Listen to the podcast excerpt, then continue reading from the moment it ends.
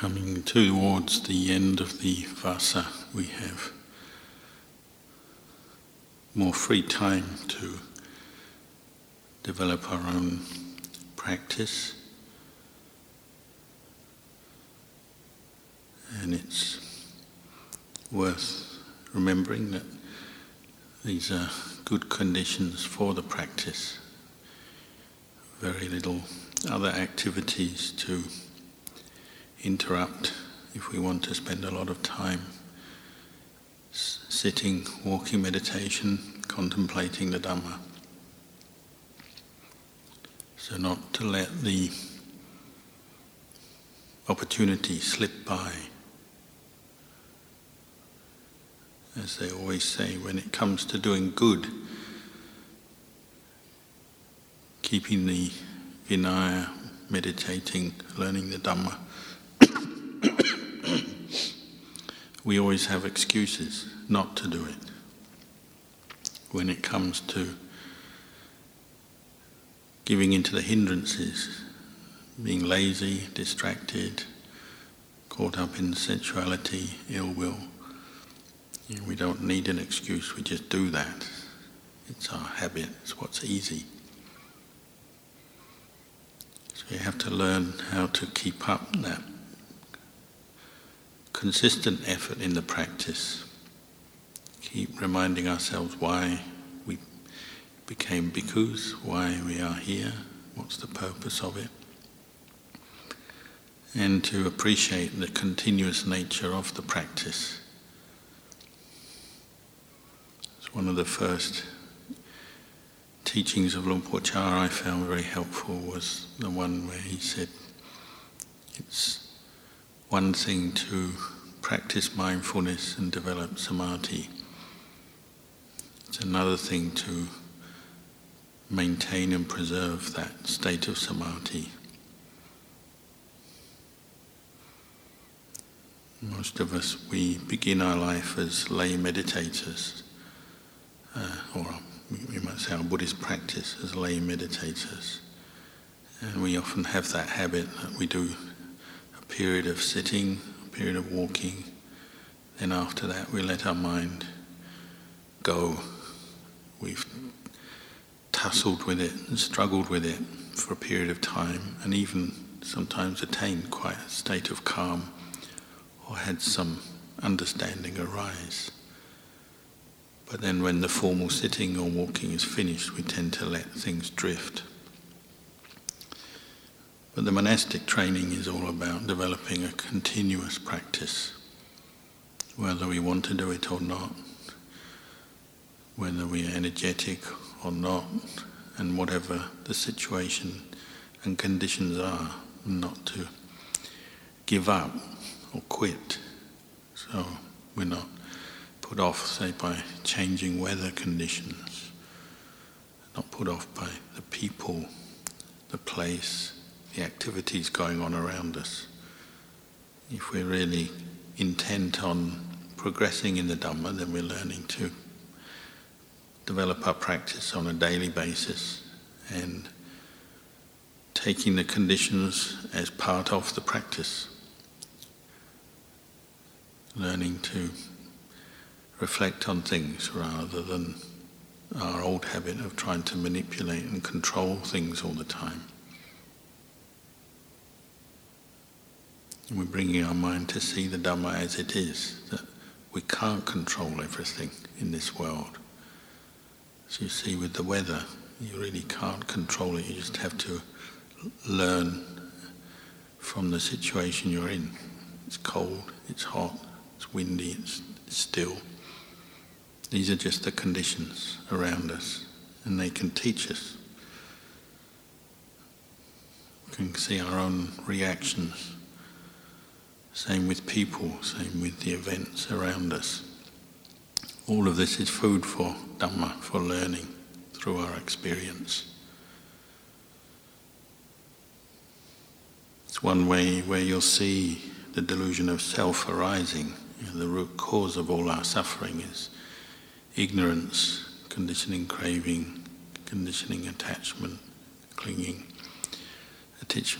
conditioning becoming and this sense of self.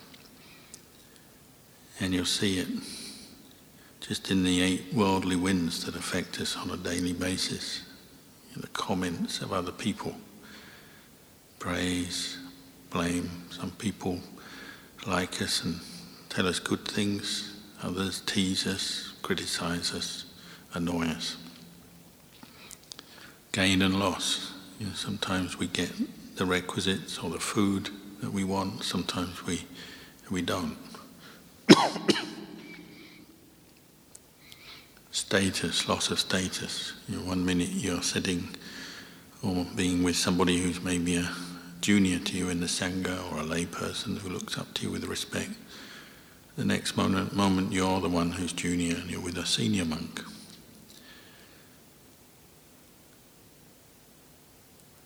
As we live our life as bhikkhus, these pairs of worldly winds are constantly changing and swirling around us, and they give us a chance to reflect and see our own ego, sense of self, sense of clinging come up in very ordinary situations. Pleasure and pain. You know, in our daily sense contact, sight, sound, taste, touch, smell, and mental activity, bringing us some pleasure and then some pain and discomfort. This is where we contemplate this process where suffering arises. When we lack mindfulness and we lack wisdom, then we cling, we grasp at our reactions to pleasure, to pain, to praise and blame, gain and loss. That's where the sense of self is reinforced. If we're not mindful, we reinforce a sense of self, getting caught into delighting in or averse to our different experiences. And that's reinforcing the whole process. Avijja, Tanha, Upadana, Bhava. It reinforces it, and that's how we get more stuck into the world. But as bhikkhus now, we've taken that step. We've made a commitment to leave the lay life behind, give up our former habits, our wealth, our social activities, and now we take on the lifestyle of an alms mendicant.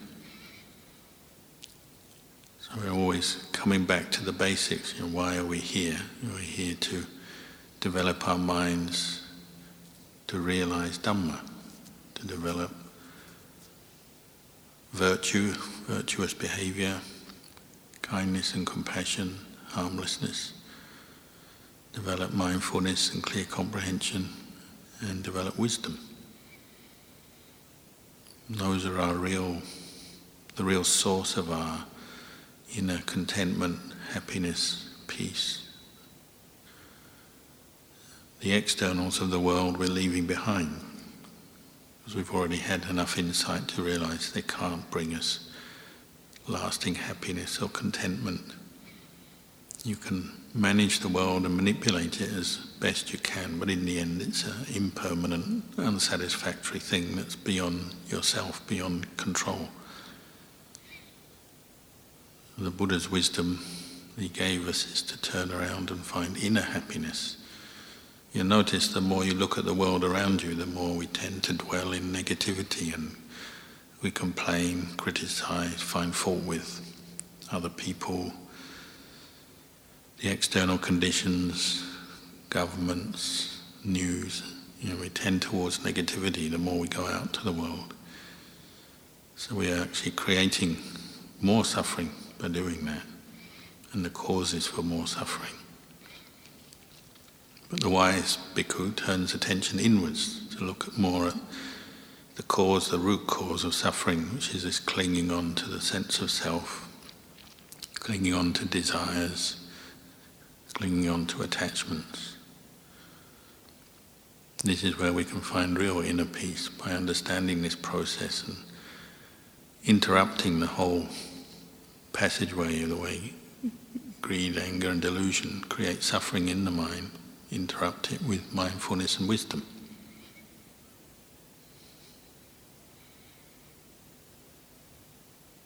So particularly at this time when we're having a retreat period and we have a lot of free time, we have to really learn how to sustain our effort, bring up effort, sustain it, maintain it. And the Buddha even talked about that. You have to, it's a skill. We talk about the right efforts in the noble path, say the effort to abandon uh, unwholesome dhammas that have arisen, the effort to prevent them from arising, the effort to bring up wholesome dhammas, and the effort to develop them. But there's also a refinement of that, understanding the initial effort to say um, abandon unwholesome dhammas. It's an initial effort, a sustained effort, and then the effort that brings it to completion. What effort is required to remove an unwholesome, unskillful mental state from your mind? It's not just recognizing it or knowing it, it's also doing something about it and successfully completing the mental action of abandoning, knowing that it's a cause of mental pain, suffering, clinging or attachment, whatever, knowing that and then acting accordingly, establishing enough mindfulness and clear comprehension to then to turn and abandon it. Literally pull the mind back from clutching on to that unwholesome mental state.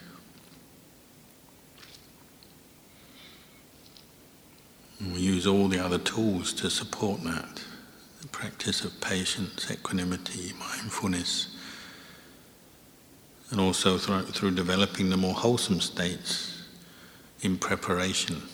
So you have a foundation of the practice of metta, karuna, mudita, upekkha in your daily life. You know, before you're encountering a situation that makes you angry, you're already developing loving kindness, compassion for your fellow beings. Before you develop, uh, before you encounter a situation that's going to lead you, bring up a sense of disappointment in one way or another, you're already developing equanimity to accept, understand that everything arises according to causes and conditions. Those situations which bring disappointment, grief, well, there's causes for that. And much of the time, there's nothing we can do, but we can be equanimous. Also, to find joy in the happiness of others around us when they have happiness and success, to really witness that observe that, even if our own personal practice we feel is not going well, we can have mudita for the bhikkhus we meet or hear about, lay people we meet, hear about who are doing good things.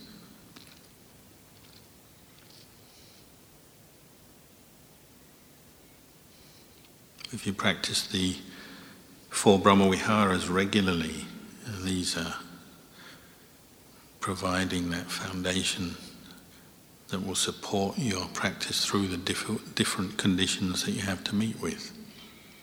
You're living with other people, living in nature with the uncertainties. You're developing skillful states of mind. And this can help your right effort come to fruition, come to completion. You actually help you abandon negative mind states and then knowingly abandon them, see you know, a moment of anger. So you have an angry reaction because somebody says or does something, or they don't do something they should have done.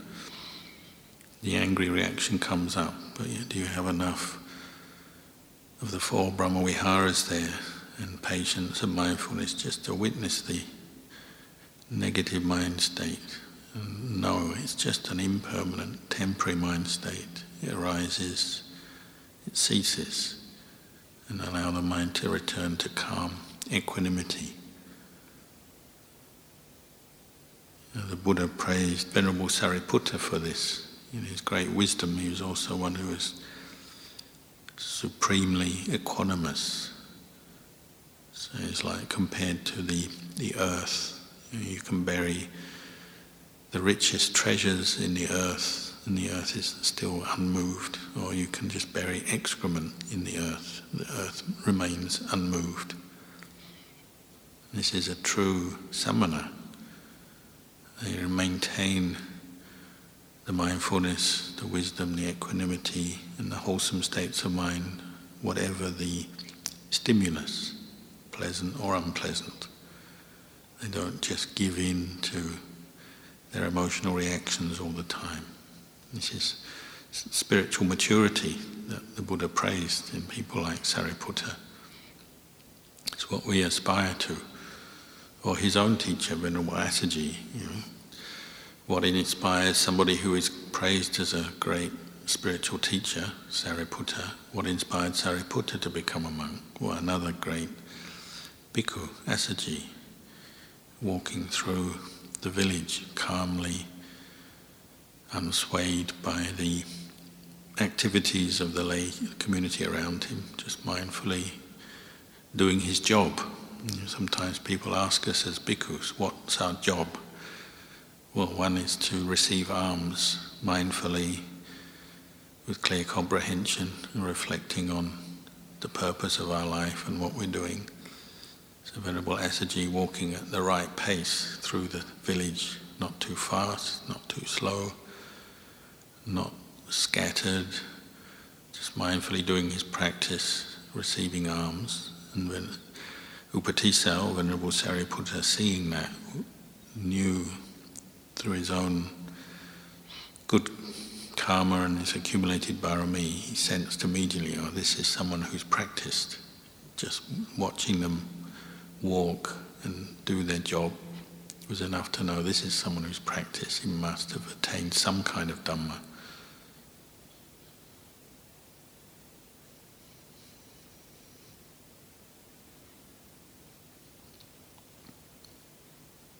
So our practice is always coming back to the present moment and using the lifestyle, the vinaya, the training as our foundation for the for developing mindfulness, right effort, developing samadhi and developing insight in our daily life.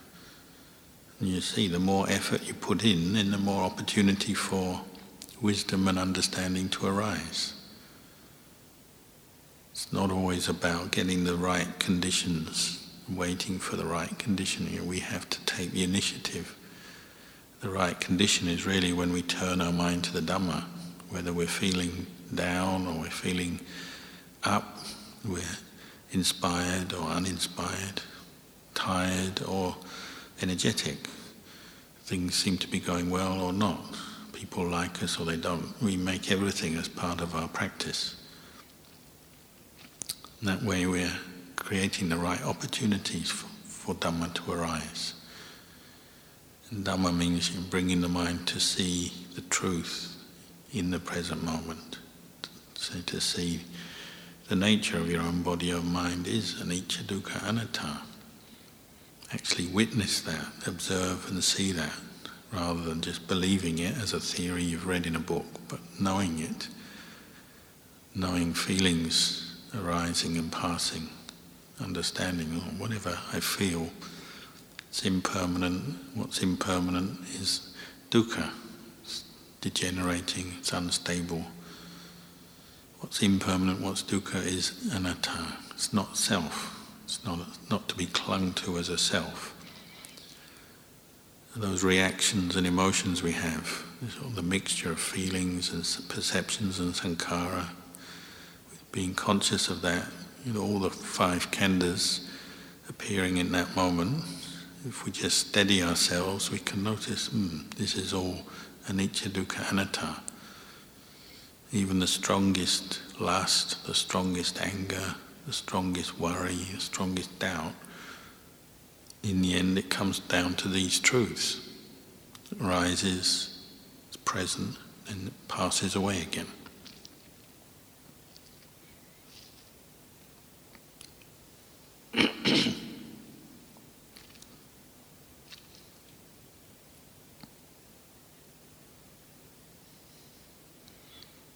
As we practice more, then the mind inclines naturally to that which is supportive of the practice, that behavior which supports the practice.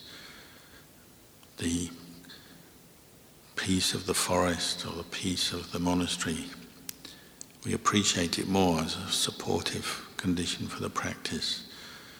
That those ways of thinking, you know, the way we use our mind, we start to appreciate more what in, what's supportive for the arising of states of calm and insight. So quite naturally, the mind inclines more towards them. If you meditate regularly, even though it can be hard work and challenging, over a long period of time, you can see your mind might quite naturally incline towards being more mindful, appreciating the space between different thoughts and emotional reactions. The mind might incline towards more peaceful objects and just being willing to stay with the breath sometimes. If there's nothing else to think about or do, well, we can stay with the breath. It becomes much more natural for that. It becomes natural for us to incline towards compassion. You notice when the sense of personal suffering subsides as you practice, then you become more aware of other people's suffering. And you get more joy and more happiness helping others because you're less caught up, concerned with your own suffering.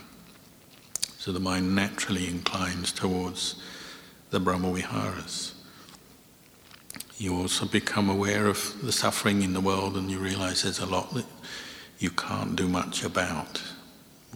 Even people very close to you sometimes, you realize there's nothing you can do about it other than uh, maybe support them in small ways. But there's a lot of suffering we can't do much about, so the mind inclines towards equanimity rather than endlessly worrying or getting upset about the way things are.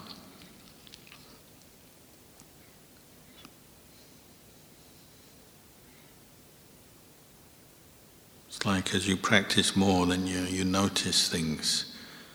Like when we begin practicing, often you're learning the Vinaya, you're becoming more aware of your own stream of consciousness, your own mental states, often you notice the, anything that's wrong. You, when you break a rule, when you have a negative mind state, some greed, anger, some jealousy, some worry, you'll notice the things that are, you see, see as wrong or as false. But as you practice more, you also become more aware of the good things. You know, the spaces between mental states of suffering the times when you're keeping the Vinaya, which is actually you know, much of the day you're keeping the Vinaya very well, much of your life, even if you occasionally make mistakes. You'll see that the majority of the time you're not breaking the Vinaya. The majority of the time the mind is not filled with unwholesome desires and attachments. There's lots of times when the mind is quite wholesome, quite peaceful, and you become much more aware of these times over as you practice more. As that happens, then the mind, again, it naturally inclines to what it recognizes and learns as good, as wholesome. And what modern science is helping us to understand is that you know, our, the physical side of our body, the brain, is constantly changing and learning. And what we're doing is affecting our physical makeup as well as our mental makeup. So it's not through delusion, but it's just a natural awakening of the mind that you become much more aware of what is a wholesome Dhamma, what is an unwholesome Dhamma, what is an un- unwholesome speech, unwholesome action, what is wholesome speech, wholesome action. You become much more aware of this, and then the mind naturally inclines towards that which will bring bring you more contentment, more happiness. And that extends out to the people around you. So then you're quite happy to encourage that in others. And the Buddha said this is the greatest gift we can give to the people of the world around us, is by encouraging them to practice Dhamma, encouraging them in wholesome ways, ways of generosity, kindness, virtuous behavior, mindful behavior and developing insight and wisdom. The more we practice, the more we're supporting others around us. A lot of our mental effort is something very internal. You know, other people will often never really know quite what we're doing.